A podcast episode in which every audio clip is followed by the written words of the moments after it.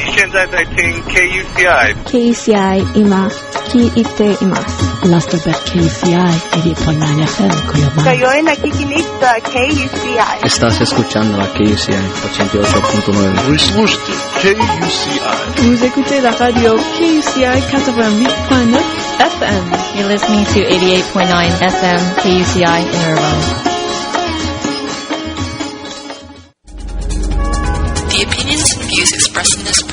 Reflect those of KUCI, its management, or the UC Board of Regents. And Vanin and Suilaid to all my elf friends. I am Tani Tenuviel, the resident KUCI Middle Earth elf. Coming up in just a few moments, a Middle Earth perspective on life with the elf and her hobbit co-host Milo Lomsdown. Hope you'll stay with us. Hope you're having a fantastic day wherever you are. Here in the Shire, perhaps someplace in the Phallus. This is KUCI, Orange County's alternative radio station and the best radio station in the history of Middle Earth.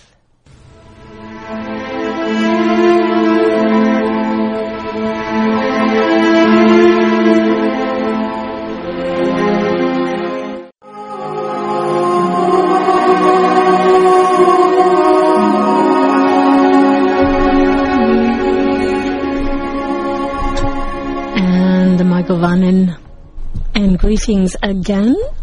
I am Tani Tenuviel. This is What Would Arwen Do on every other Thursday, not Thursday, Tuesday. every other Tuesday, 4 to 5 p.m. on alternating weeks with Phenomenal Woman. And you may be wondering, what in the world is this all about? Perhaps if you've just tuned in, here we are, the day after Labor Day, starting very soon in the new quarter here at UC Irvine. Lots of interesting energy starting to stir around the campus. But in case you're just tuning in for the first time, this is What Would Arwen Do? And this is the show where we ask if a Middle Earth elf lived today in Orange County, California, what might her life look like? How would she celebrate and support the arts, music, her community, and the preservation of Earth, its beauty, resources, and creatures? All things that elves hold dear to their hearts. Some people like to ask, what would Jesus do? Which I think is a very good question. However, I like to ask, what would an elf do? What would Arwen do? In Tolkien and The Lord of the Rings, A Guide to Middle Earth, Colin Duriez wrote, In his invented mythology of Middle Earth, Tolkien intended that his elves were an extended metaphor of a key aspect of human nature. This, quote, elven quality in human life was a central preoccupation of Tolkien's. Elves, like dwarves, hobbits, and the like, partially represent human beings. In Tolkien's mythology, elves represent what is high and noble in humans. In particular, they represent the arts in their highest form, work done, work done in the image of God and His created world. So I believe that Arwen, being an elf princess, the daughter of Elrond, understood the principle of noblesse oblige, that with great privilege comes responsibility. And um, in case you're interested in learning more about this Arwen archetype, you can uh, find her story in The Lord of the Rings, and especially in the appendix in the back, uh, part of the tale of Aragorn and Arwen. So I believe that the elven quality exists today in every living person and yearns for expression through gifts of nobility, service to others, and the arts. And this could be anything from making a little potted plant or making a nice meal for your kids. Uh, maybe it's playing the violin or the piano. Maybe it's playing a little piccolo flute. Maybe it's something as simple as running a household. there are lots of ways for us to express our creativity and enjoy the way that en- that enriches our hearts. So I'm very excited because I've been here now for a little over five years, and for this last year, my co-host Milo Lomsdown, my fellow, my Hobbit friend, Good morning, good afternoon, and good evening to all of our listeners, wherever and whenever they may be hearing us. Yes, uh, because we love the internet, which binds us all together in a wonderful way. Um, Not as dreadfully as the One Ring bound No. the rest of the Elven rings, but uh, does bind us. That's why we're available on kuci.org, 24 by 7's alternative radio from the University of California at Irvine. And kucitalk.org is where you can download our podcasts. Yes. Or you can go to iTunes and search for Arwen, A-R-W-E-N, and you'll find What Would Arwen Do, and the podcasts are there. Or you can listen live at 88.9 megahertz on your FM dial. Yay. And let's just, I'd like for us to say hello also to not only our, our friends, all two of them, or however there may be, listening uh, here locally in Orange County, but also through the internet. And um, the wonderful thing I love about the internet is that it gives us a way to stay in touch with those that we love who are in distant lands. Much like in the old days where they had the Palantiri, um, nowadays we have the internet. a wonderful elvish invention. It's a, it's definitely an elvish invention. I was, I was there for its birth, and it definitely was an elvish thing. Well, we have wonderful things to talk about today. It has been a, a very interesting week of um, some interesting elvish adventures, but I am particularly interested to hear about the Hobbit's adventure this week, of which I did not know you were going off to this wonderful on this wonderful Hobbit adventure. So, um, again, we want to say hello to our friends here locally, and so Milo, would you please tell us before I burst about your Hobbit adventure? Was it last weekend in Fullerton? It was last weekend on Saturday the 4th. I just got fed up. I got sick and tired of being irritated because I had called the Maverick Theater when I first found out they were doing The Hobbit. Ah, And they said, Oh, I'm sorry, but we're sold out for the rest of the run. And so I said, There must be a way. And so I called back on Saturday Mm-hmm. and got the box office manager, and she said, Well, there may be a couple of cancellations, and if you want to show up half an hour or more before the performance begins, maybe someone will cancel. We have a line waiting for cancellations. But the entire run, which which began on August the 6th and ends September 19th, the entire run was sold out like days after it premiered because it mm-hmm. got such a good review mm-hmm. in the Orange County Register. And so I said on Saturday, I need to go and see The Hobbit because we've got the anniversary coming up in two weeks of the original publication, and I'm a Hobbit. And so with trepidation in my heart, I drove all the way to the fire, the far shire of Fullerton. Mm. The Maverick Theater is at 110 East Walnut Avenue in Fullerton, California. Their number is 714-526-7070 and ticket information is available at www.mavericktheater.com and that's Maverick M A V E R I C K T H E A T E R dot com is the way they spell it. And I was in trepidation for two reasons. First, I was worried about driving that distance and not being able to sit down. Mm.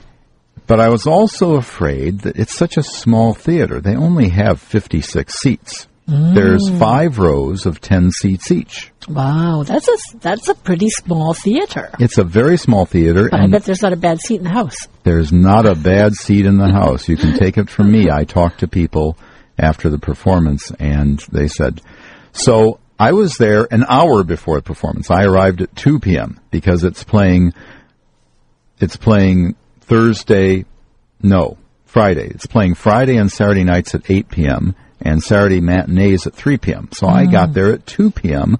on Saturday, September the 4th and talked to the th- box office manager. And she said, well, let's see if we can find you a seat.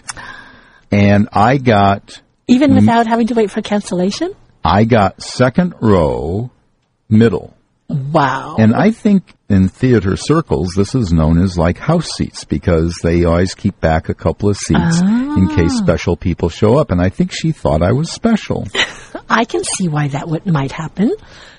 Such a delightful hobbit you are. Is this the same person that you had spoken with on the phone? Yes. See, you'd already charmed her. I think that may have been a part of it. The hobbit can be charming when he wants to be. Absolutely. So I went into the lobby after getting my ticket, which uh, I cannot mention prices because this is a public radio station, but Right. it was very reasonably priced. Um, and the lobby actually is a fairly large lobby with an Art Deco bar and a very, very nice barman who will sell you, if you want, uh, beer or soft drinks. You can get candy and chocolate Chocolate. which this hobbit particularly enjoys.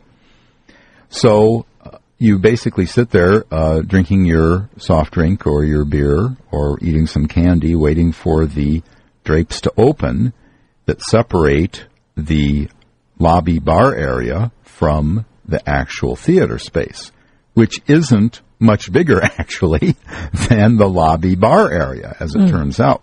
It has 56 seats. There's basically 11, there's 11 seats in each of five rows. So it's five rows, 11 seats across. It's a very small space. And I went in there and I said, how in the world, when I first walked in, how in the world are they going to do The Hobbit with all of its many special scenes in such a small space? Mm. Well, let me give the executive summary first. It was wonderful. Mm. As C.S. Lewis said about Lord of the Rings when it was published, good beyond hope. My hopes for this production were very, very small because it's a very, very small independent theater company mm-hmm. with a very small staff that basically works part time on this. Mm. And I said, okay, so they'll, they'll maybe have some little things, you know, but I didn't have big hopes. Well, it was good beyond hope. It's divided into two parts. They have part one, and then there's a 15 minute intermission, and then there's part 2 And part one uh, ends with the giant spider being killed. And then part two basically ends with Bilbo back in his his hobbit hole uh, talking with Gandalf. You know, I had forgotten that there were um, there are there are very many very similar themes in The Hobbit and in uh, The Lord of the Rings. Both movies have you know the deadly spider. Both movies have Rescue by the Eagles. You know, very Yes. interesting. Yes. Now, in this production, as the director told me, the, the wonderful Nathan McCarrick told me, because I actually was able to meet him Now, before Nathan- before the production began. Now he's the director, or, or what is yes. Oh. Nathan McCarrick Yeah. is both the producer and director. He is the overall large person. And I'd Mm-hmm. like to read the, the director's note that he Hmm. wrote for this production. Mm-hmm. So this is Nathan McCarrick writing in the program which is handed out Mm-hmm. in the theater. And he writes, when the proposal to helm The Hobbit was first presented to me, I dismissed it as being too ambitious a story to produce on a small stage. As a huge fan of Peter Jackson's Lord of the Rings movie trilogy, I felt that trying to recreate such an elaborate world as Tolkien's Middle Earth with a small budget would be a disservice to the literature. But while rereading The Hobbit and available scripts, I found that in many ways it actually lent itself to being performed in a simple theatrical manner, almost as an embellished campfire story. This final production, over a year in the making, is as close to a proper telling of Tolkien's novel as could be considered theatrically reasonable. We tried hard to pay respect, but not imitate the movies, although yes, there's a movie replica Glamdring you'll see. And in our sound design, we refused to even consider using anything Howard Shore has ever composed, excepting an irresistible 10 seconds that any fan will recognize. Please forgive us. I wonder what it was. And I will tell you in a moment, Okay. dear Tawny, dear Elf Princess, what that 10 seconds was. Hmm. Nathan McCarrick continues, I've long come to terms that it will not satisfy die-hard fans who will recoil at factual inaccuracies and edited plot points. I'm sorry, but there's just no way to have a flock of giant eagles pick up my dwarves from the trees while they're being attacked by an army of wolves. If Julie Taymor ever stages this, maybe you'll be in luck. However, almost 100% of the lines in this particular script are taken directly from the lines as spoken in Tolkien's book The Hobbit.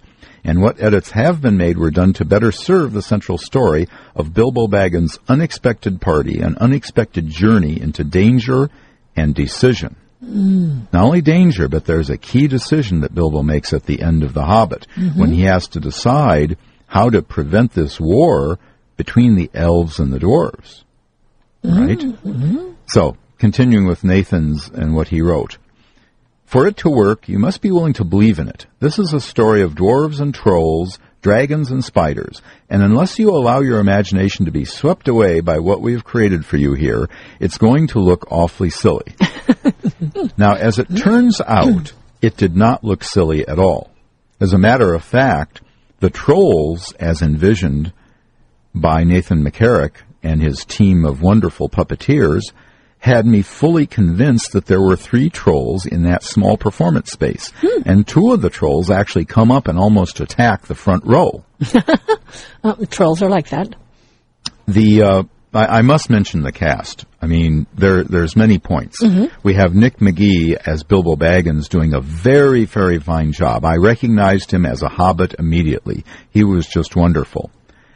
Gandalf, Brian Page had perhaps the most difficult role mm-hmm. because while from the movies we well remember Ian Holm as Bilbo Baggins, but he was a very very small part mm-hmm. really, and he was a much older Bilbo, mm-hmm. right? Right. 111 years old to be exact. Gandalf is all through the Lord of the Rings trilogy, and Sir Ian McKellen is one of the greatest actors of English period, mm-hmm. certainly of this generation, but period. He's just brilliant. Right. So Brian Page as Gandalf had a very, very big challenge, and he met it. He met it by not imitating Ian McKellen, but by reading the original script and looking. And I afterwards took a look back, and certainly the Gandalf in The Hobbit is a little bit different than the Gandalf in The Lord of the Rings. Oh, yes. And Brian Page's interpretation of Gandalf was much more wizardly, somewhat sterner, somewhat more regal than the friendly Ian McKellen that we see in much of The Lord of the Rings. So kudos to Brian Page for taking a completely different tack. And by the way, the costuming, uh, the, the, the costume designed by Andrea Burkholm, again, did not imitate what you saw Peter Jackson do. Hmm. And that is to their credit. They didn't try to imitate Peter Jackson. That's good. Nathan McCarrick basically took a different approach and said, we're going to do this as a campfire story, but with reenactments. And the reenactments are wonderful. The troll scene, where you have basically Bilbo going behind and, you know, making them sound different words and the three trolls starting to fight each other. Mm-hmm. And then finally dawn comes and they're frozen into stone. Right. It's just a wonderful scene. The rest of the cast is very, very good as well. Thorin Oakenshield is played by Michael J. Keeney very well. Uh, Dwalin, Bombur, Fili, and Kili by Ryan Young, Ryan Kuhn, Drew Boudreau, and Gabriel Robbins. Gollum. Gollum. Now, Gollum is one of the chief creations of Peter Jackson. Who can forget Andy Serkis Oh, yeah. transformed by Weta magicians into that crawling, scrabbling horror of a creature? well, David Poor Chorley plays Gollum in this theatrical presentation, mm-hmm. and through lighting and costuming and makeup, and his performance, he was actually scrabbling along much as I, in my mind, when I first read The Hobbit, I regret to inform you now, dear Elf Princess, almost 40 years ago, when I first read The Hobbit, it's really David Chorley that I more had in mind than the Peter Jackson Andy Serkis, which, which is, you know, very wonderful for The Lord of the Rings. Bard is played with great assurance by Scott Keister. Uh, the Elven King is Edward Chamberlain. Uh, Master and Galion and Great Goblin by Mark Bowen, Jeff Keevitt, and Kyle Hawkins. There's an ensemble of goblins and elven guards, Lake Town citizens. Just really, really uh, a wonderful cast. Many, many people, as you read the credits for the puppets. William, Tom, and Bert, the three trolls. Cobb, the, the giant spider, and Smaug. I need to make a special mention here of someone in the cast that I glossed over. The storyteller is played by Kalinda Gray, and you say storyteller? I don't remember storyteller, hmm. but in fact, what this is set up as in the theater is Kalinda Gray plays a character called the storyteller, but she looks like one of Galadriel's handmaidens. She Really? looks like either an elven princess herself or a very high up in the elven ranks. And she tells the story, and it's as if she is telling the story to a bunch of elvish children, even though it doesn't come out that way. But it's very, very well done. You have Smaug, and you have the trolls, Interesting. you have the dwarves being real life on screen characters. You have the giant spider being a theatrical creation, which when it occurs, I'm not going to spoil anything because some of our, our, our listeners may want to try and go get, get tickets, but, uh, it's very, very well done. It's very scary when it happens. The trolls are both scary and comical, as is the scene in The Hobbit. Mm-hmm. So my hat is off to these these people in a very small performance space. Oh, and when you first begin the play, at mm-hmm. the very start of the play, you have a round door to the round hobbit hole, and you have the unexpected party scene. Mm-hmm. And it is just marvelously, marvelously, marvelously done, and so beautifully done. And this set, it's basically a unit set, but Nathan McCarrick, through his theatrical magic, is able to make that one set serve as a mountain parapet, as the doorway to, oh, one of my favorite scenes in The Hobbit that I just must mention is Barrels Out of Bond. Now, mm-hmm. some of our listeners will remember that we actually had the manager, director, creative force of Théâtre Sans Fil from Montreal, uh, the great Andre Viens. He was here live in the studio Yes. with us. So delightful. That was delightful. And his puppet Hobbit is very wonderful. The music is one of the main things that's really wonderful about that production. The the giant puppets and the Bunraku approach. Yes. It turns out that Nathan McCarrick, in his very, very, you know, bare, bare bones theatrical budget, achieves something quite wonderful. Some of the elements are Bunraku, where you have the dark mm-hmm. figures, you know, operating puppets on stage. Some of it is Julie Taymor, where you see people operating by stick various birds and things. So he uses a, com- a wide variety of theatrical effects to achieve this. So, I mean, I could go on and on and on. I don't know. Oh, well, I've already I've already spent about half the show describing this, but I think it would be. Um, go ahead. Yeah, it, it, the wonderful thing about this is that the, it shows the enduring nature of the works of J.R.R. Tolkien, as we see in the in so many of the great pieces of literature. They transcend time. Uh, many of us love and ha- have and will continue to love the tales of Narnia by C.S. Lewis and the tales um, um, by other um, Ursula Le Guin's. A lot of her tales, the, the tales Yes. of um, you know, in Ar- I believe it's in the Arthurian time by um, uh, oh, her name just flew right out of my head.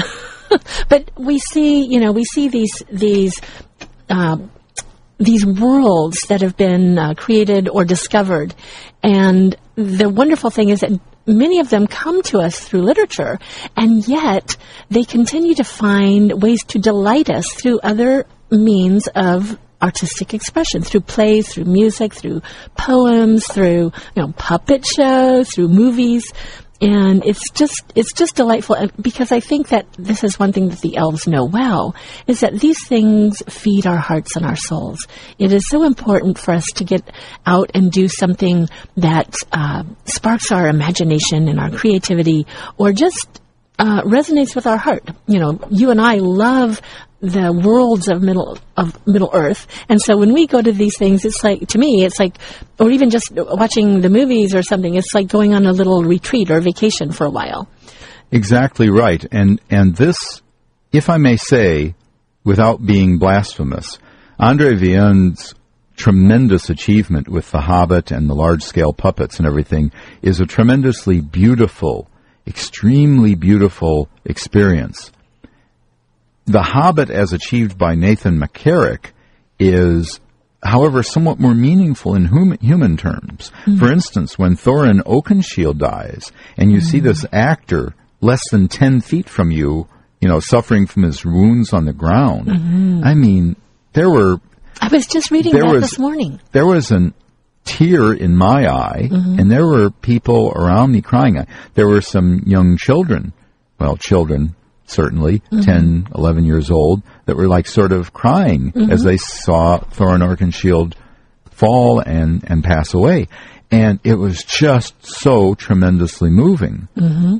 So, again, I, I should mention here, before we get into the larger issues, but uh, if you want to ch- have a chance to see this, this year, the Maverick Theater is at 110 East Walnut Avenue in Fullerton, California.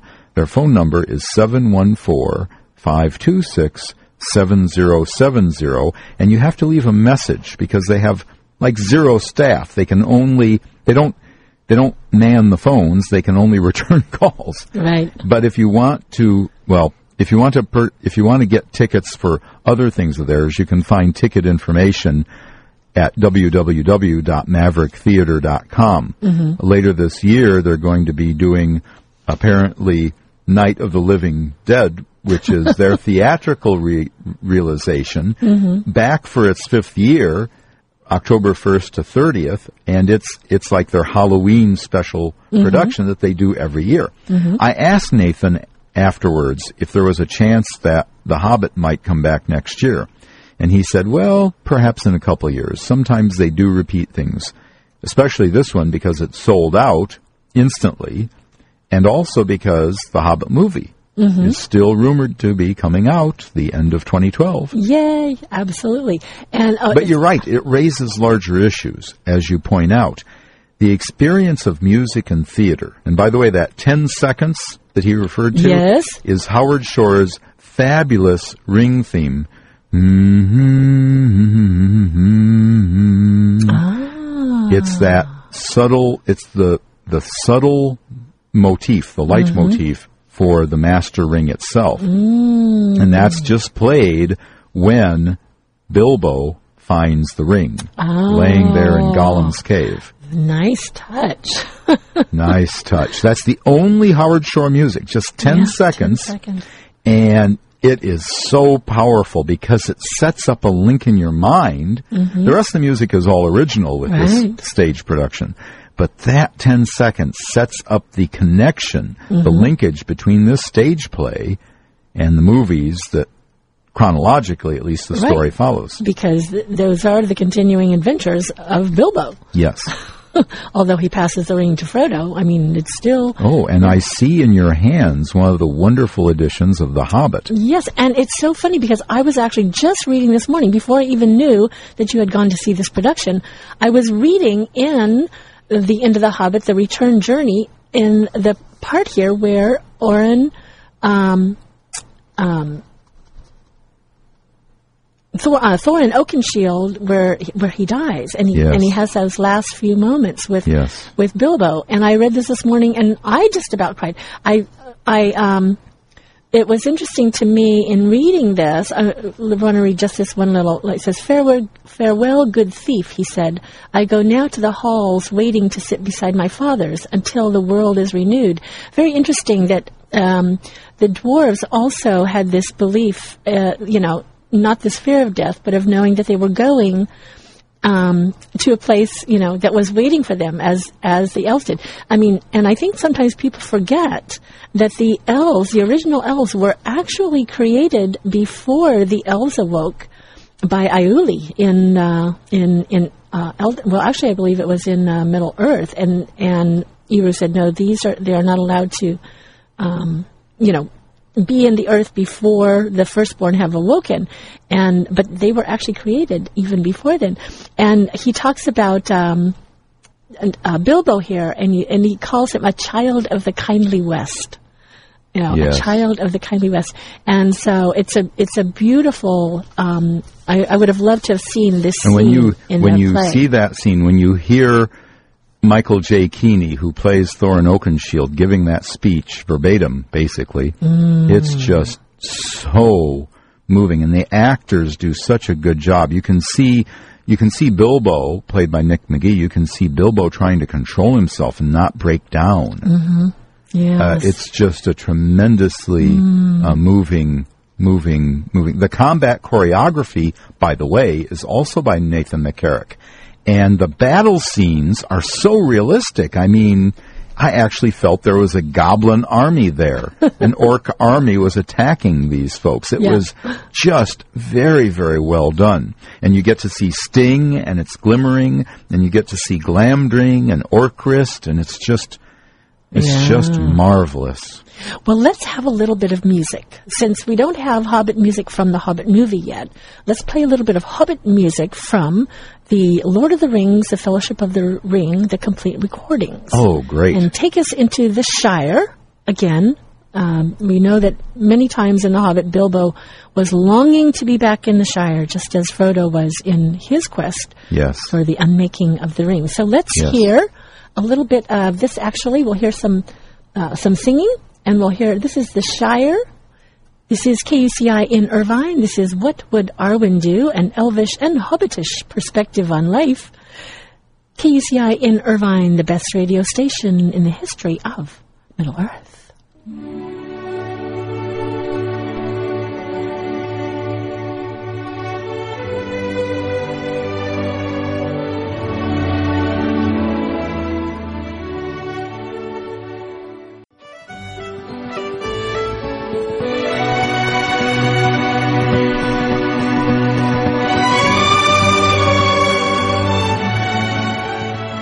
Gosh, it's it sounds just like I'm back in The Hobbit, seeing that wonderful. There are so many scenes they did so well. Barrel barrels out of bond when they escape from Mm-hmm. the Elven King in those giant barrels. It's so funny. I was actually reading that, same passage this morning too. I was just I was just reading some different passages in what The Hobbit. coincidence. And, And- you didn't know until this had no afternoon that I had gone to see this theatrical production, but they actually did a very good job. They had real giant barrels. The actors actually got inside the barrels, and then the minions of the Elven King, unknowingly to them, rolled what they thought were just full casks of wine. They rolled these giant barrels off stage, stage right, and it was just so, it was a wonderful time. Yes, it was interesting because as I was reading this this morning, because I'm I'm always reading, looking for information about the elves. it seems like you know, it's like I read things and I'm like, oh, there that gives me some interesting information about the elves because at that time, you know, the in the story, all of the dwarves are in separate cells, you know, in captivity. They don't know that Frodo is wandering about the halls Bilbo. using the uh, Bilbo, yeah, using the ring to be invisible, and uh, g- gathering information, and discovers that he can get them out through these uh, through these barrels. But it was interesting because. Um, it says one day nosing and wandering about, Bilbo discovered a very interesting thing. The great gates were not the only entrance to the cave. So this is where he discovers and gets his plan. And it says, um, uh, it talks about uh, at one point where it passed into the caves, the roof had been cut away and covered with great oaken trapdoors. These opened upwards into the king's cellars. There stood barrels and barrels and barrels, for the wood elves, and especially their king, were very fond of wine, and no, though no vines grew in those parts, so they had to, in a sense, import wine. And I thought, oh, that's very interesting. That's where the elves of the elves of Mirkwood, you know, weren't making their own wine. And it talks about how Bilbo, Bilbo had a special bit of luck. Uh, said um, because the chief of the guards asks the um, one of the captains, you know, he says, "Come now, come in with me." He said, "and taste the new wine that has just come in. I shall be hard at work tonight, clearing the cellars of the empty wood. So let us have a drink first to help the labor." Very good, laughed the chief of the guards. I'll taste with you and see if it is fit for the king's table. there is a feast tonight, and it would not do to send up poor stuff. It would not do. Uh, when he heard this, Bilbo was all in a flutter, for he saw that luck was with him, and he had a chance at once to try his desperate plan. He followed the two elves until they entered a small cellar and sat down at a table on which two large flagons were set. Soon they began to drink and laugh merrily. Luck of an unusual kind was with Bilbo then. It must be potent wine to make a wood elf drowsy. But this wine, it would seem, was the heady vintage of the great gardens of Dorwinion, not meant for his soldiers or his servants, but for the king's feasts only, and for smaller bowls, not for the butler's great flagons. So we see here even, you know, where it says luck was with Bilbo, we see that element again of providence. The Um, element of providence. of And the, note of that the universe Bilbo supporting, is using the ring for good to get his friends Uh-huh. out of jail, yes. not for evil. and it actually because I remember reading this uh, this morning and thinking, oh, oh my gosh, you know, um, Bilbo had to keep the ring on because remember when Frodo put the ring on, this was many years later, and Sauron's power had grown tremendously. He could only keep it on for a few seconds and was seen by the Great Eye. Whereas in this, um, it says that Bilbo actually had the ring on for about two weeks. Yes. Um, but w- remember also how Gandalf talked about um, that he had looked he looked a little thinner, you know, in the sense of um, this transparency about Transparency, him, and which you you know you think about the fact that he had to stay invisible from the elves, which Right. is- would be a great task, you know, for at least two weeks while he says. Um, eventually, after a week or two of this sneaking sort of life, by watching and following the guards and taking what chances he could, he managed to find out where each dwarf was kept. So lots of really fun things for people to Well, hopefully Hobbit- go back and, and read The Hobbit again. The Hobbit is, is a great book. And one final reminder, if you want more information about this Maverick Theater, which did such a tremendous job with su- such meager resources, it mm-hmm. was really thrilling, heartwarming, wonderful, and beautiful. www.mavericktheater.com in Fullerton. But speaking of elves, And I just would like to say, you um, you mentioned earlier um, when we were off the air that you had spoken with the director uh, about the possibility of it coming around again or this other production, and he said, "Well, perhaps uh, we I, we would like I would like to encourage our listeners and encourage myself as well to be mindful, maybe jot something in your calendar because as the movies come closer to coming actually coming out and interest begins to uh, to wax uh, about those things there will we I think we'll see a lot of things like this beginning to pop uh, up here and there you know in another year or two as we get closer to the release of the movies I think so as well. that will be fun and then Oh, we'll get tickets gosh. in advance Oh, absolutely. and talk about it on the show But So- speaking of talking, there's exciting events coming up soon here in this area. We have, if I recall correctly, the day after tomorrow. Isn't there something about bobcats? There is indeed. There is going to we because we have bobcats that live right here in the area.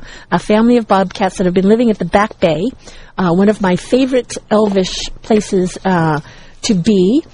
Um, one of the last remaining estuaries along the California coast, and home and not only home to many species of birds and creature, but also a place where many, many birds uh, stop over in their migratory journeys.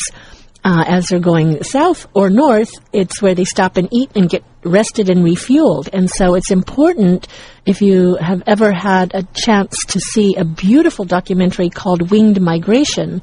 It's, Oh, my gosh. It's, it's beautiful, but also so beautiful and yet sad that many of these migratory routes are going away and we see birds, you know, trying to land in cities and things like that to just, you know, because they need to rest and to eat, but there's, there are not their regular stopping places. So, Which um, used to exist for perhaps thousands of years. Yes. All of a sudden, So anyway, that is, uh, and we'll talk a little bit more about ways that people can support and help uh, the keep that beautiful place beautiful and uh, safe for our animal friends to come. But as you mentioned, this coming Thursday, September Day 9th, after tomorrow, after September tomorrow, 9th, 9 9. at 7 p.m., um, Dick Newell and Don Miller will present Those Urban Bobcats. And it says it uh, here in the Clapper Rail Mail says it promises to be a fascinating evening, as you as you no doubt know or may or may not. Uh, Dick and Don have been tracking Babe and her families for several years and have collected a wealth of information. People are always um, sending them pictures as well. The- sometimes the bobcats come up on people's patios or something, or they, you know, maybe run into them out on the paths. Said we sent out a separate flyer, um, and the uh, invitation is also to the general public. So it says everyone should uh, come early for a seat. If you'd like information uh, for this and also the naturalist training that's coming up, uh, I'll give some information about that in just a moment. But Rita McCoy, and her number is 949-923-2296. So information about the Bobcat presentation, the Fall Naturalist Training and Cleanup Day, which is Saturday, t- September 25th. The local phone number is 949-923-2296. Wow, good. And one of the wonderful things about the Back Bay and uh, the Back Bay Naturalists and Friends is they do a fall naturalist training, which is go- coming up just the end of this month, September 30th. And if you'd like to apply to take the training, again, uh, contact Rita. And this is a 10 week training. It's generally on Thursday evenings and uh, three or four hours on Saturday mornings. You learn all about the Back Bay. You learn about uh, the estuary, the uh, naturally um, the plants, the the vegetation. You learn about the history of the Back Bay. You also and the marine life.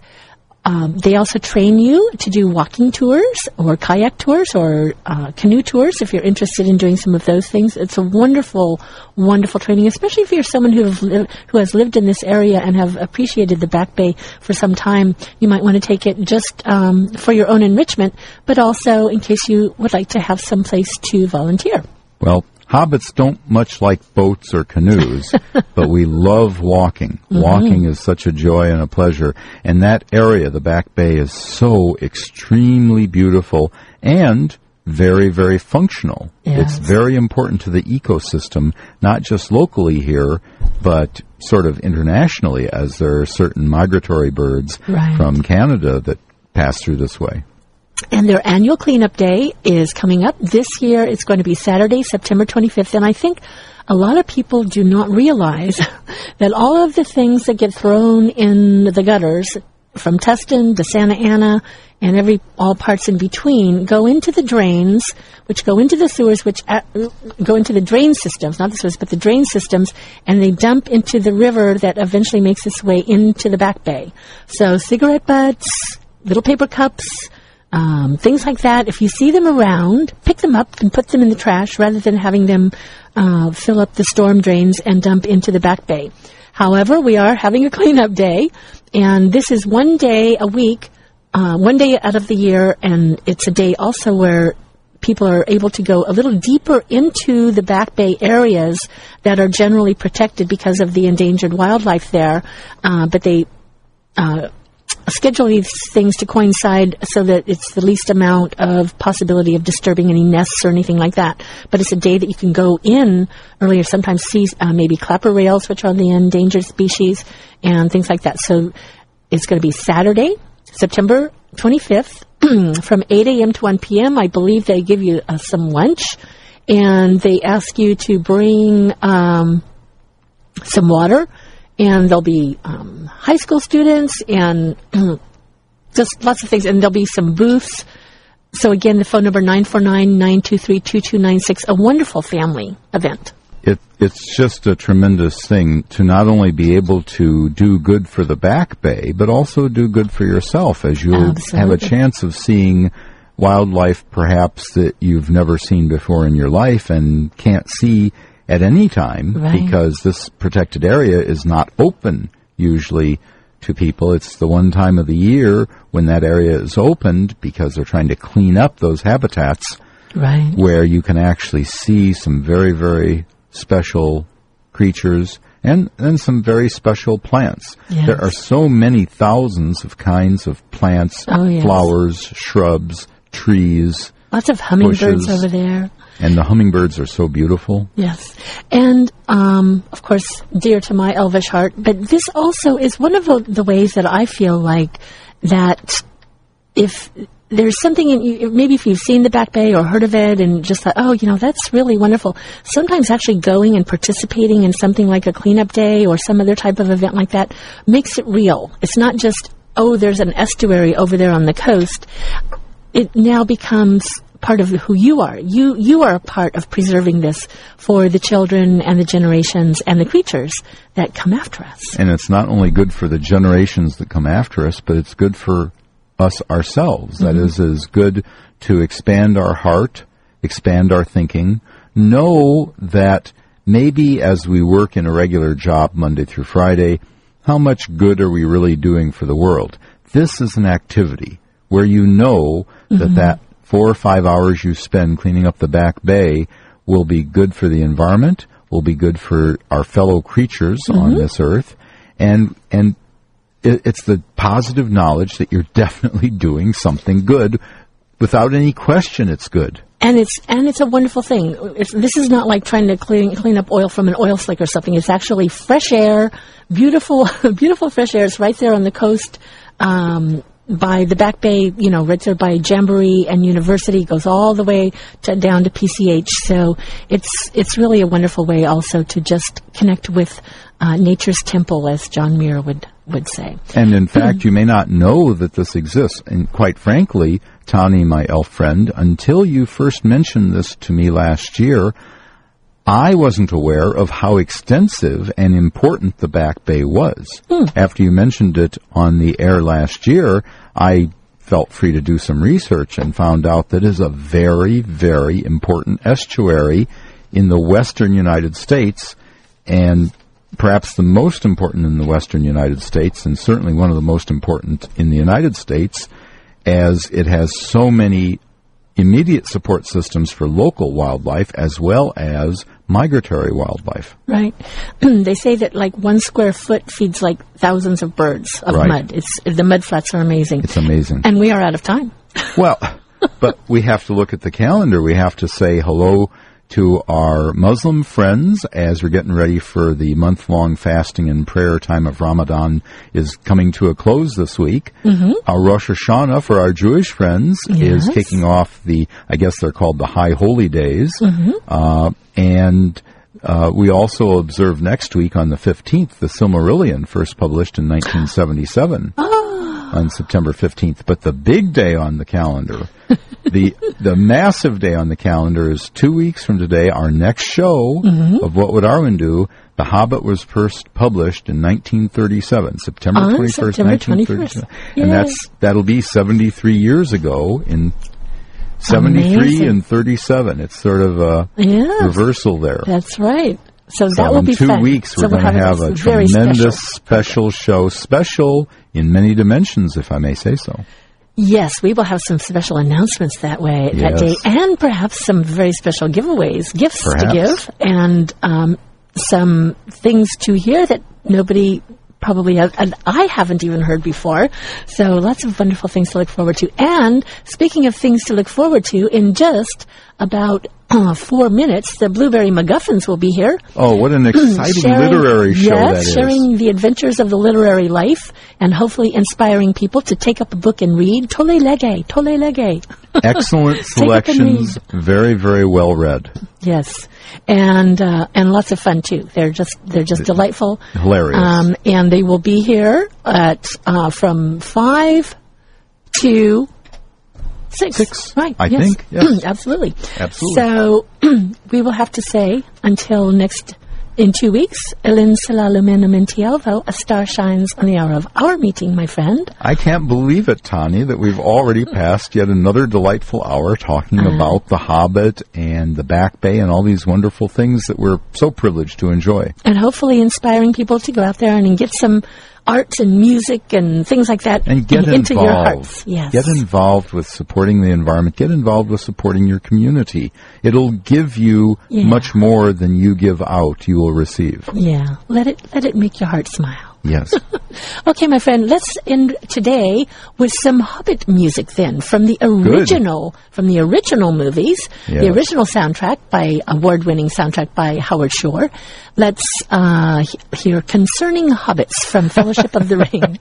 This is KUCI in Irvine. I am Tani Tenuviel, my co-host. Milo Loams down at your service. And if you want to email us, ask an elf, A-S-K a-N-E-L-F, Ask an elf at yahoo.com. We would love to hear from you. Until next week, two weeks from today, Namárië.